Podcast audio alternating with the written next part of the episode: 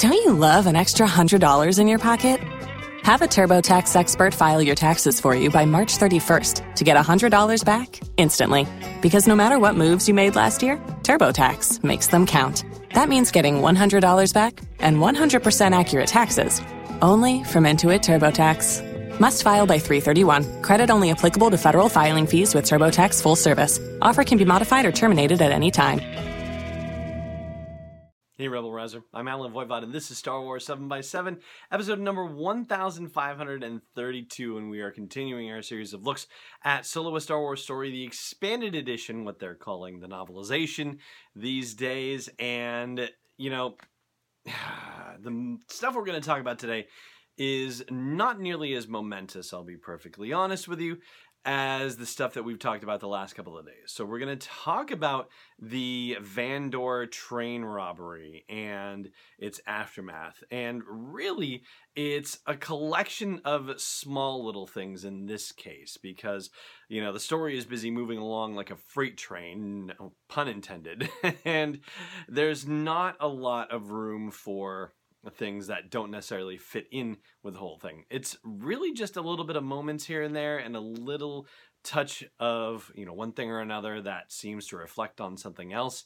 So, for example, there are neat little moments about you know Han and Chewie being together, like as they're standing on that gantry underneath the AT hauler and they're flying along Vandor, and that's when Han first learns Chewie's name. But you know, apparently snow is a you know, very rare thing on Corellia, so Han hasn't really seen much of it, and says, "Hey, you think my spit will freeze before it hits the ground?" And so they start spitting down like kids, and Chewbacca joins in this too, even though he's 190 odd years old, and he actually hawks a loogie, and they both just watch their spit fall down to see if they can see anything freezing. It's actually a very touching moment, a very playful moment, and you know brings out the kid in both of those characters and you can see it a little more in Han I think in Chewie but I thought it was really fun to see Chewie do it too. So another detail is that when they are camped out the night before they you know, they are all suited up with all their stuff and there's a note saying that they hit a supply depot and you know when you say you hit a supply depot it does make you wonder whether they actually just you know stopped by a supply depot and bought a bunch of stuff or whether they actually stole stuff from the supply depot. My guess in this case is that they actually purchased it legitimately because it's the Fort Ipso that they end up at after the job is done and you would think that that must be one of the only supply depots around and so if they had tried to rip it off, then they certainly would be persona non grata there and would not be able to go back in and find Lando. So I think it's a legitimate, you know, like they went up and got a bunch of stuff. So there's that. Then there's also the name of the Imperial Depository, which is the Crispin Imperial Depository. And it put me in mind of the author A.C. Crispin, who wrote a number of Star Wars novels back in the day. And I wondered if that was a nod to A.C. Crispin and you know, that particular aspect of Star Wars history. And there's actually also another line, speaking of Star Wars history, although this bit of history is perhaps a little more questionable, where Han asks Chewie if he has a comb, and Chewie basically says, you know, if I had a comb, don't you think I'd be using it?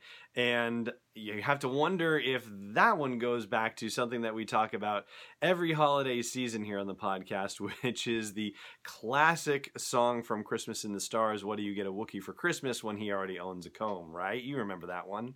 There's also a bit of expansion on some things in the movies. For example, we find out that Chewie was going to be sold into slavery as a pit fighter, if not for the fateful intervention or insertion of Han Solo into his life.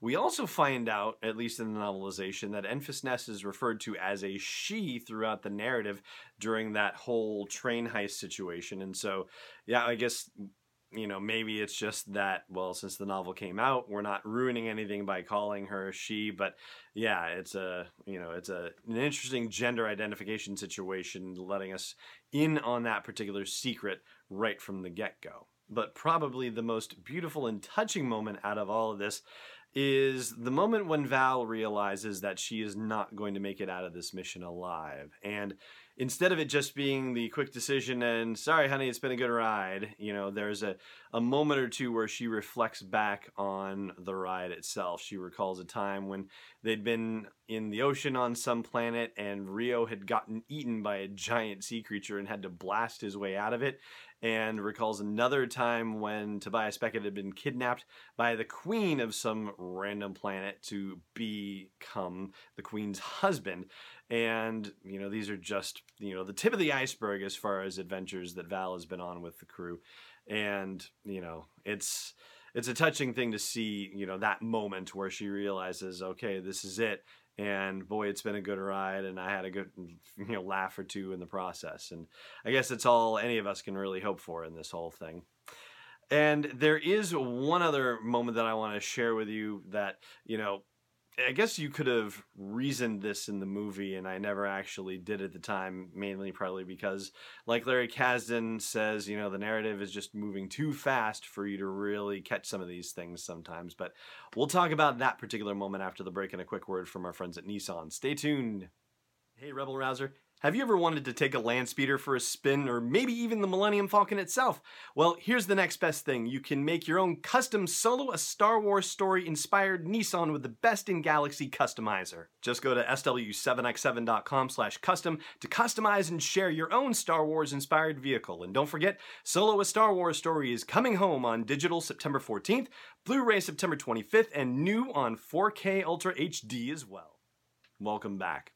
So the thing that jumped out at me finally, I guess seeing it in the novel was the thing that did it, was when Val was talking with Tobias about the job and that they should have gotten other help, like the Zan, the Zan sisters, excuse me, or Bossk. And you know what?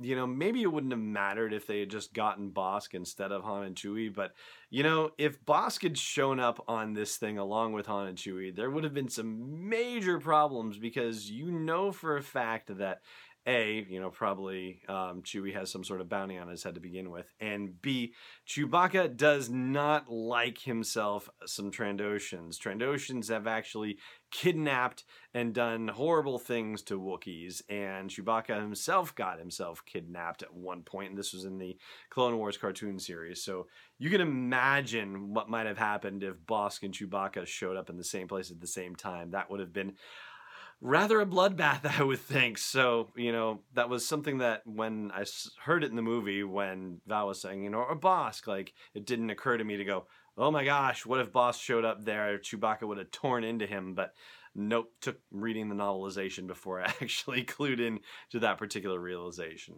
Anyway that is going to do it for our check in on Solo, a Star Wars Story Expanded Edition, the novelization of Solo, a Star Wars Story, and secrets that the novel is revealing that go beyond what we saw on the big screen.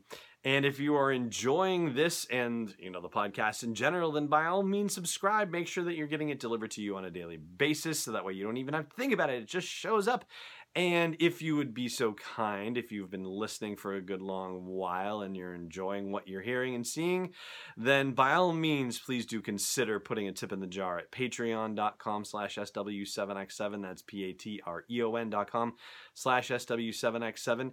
And it just remains for me to say at the end of this episode, thank you so much for joining me for it. And may the force be with you wherever in the world you may be.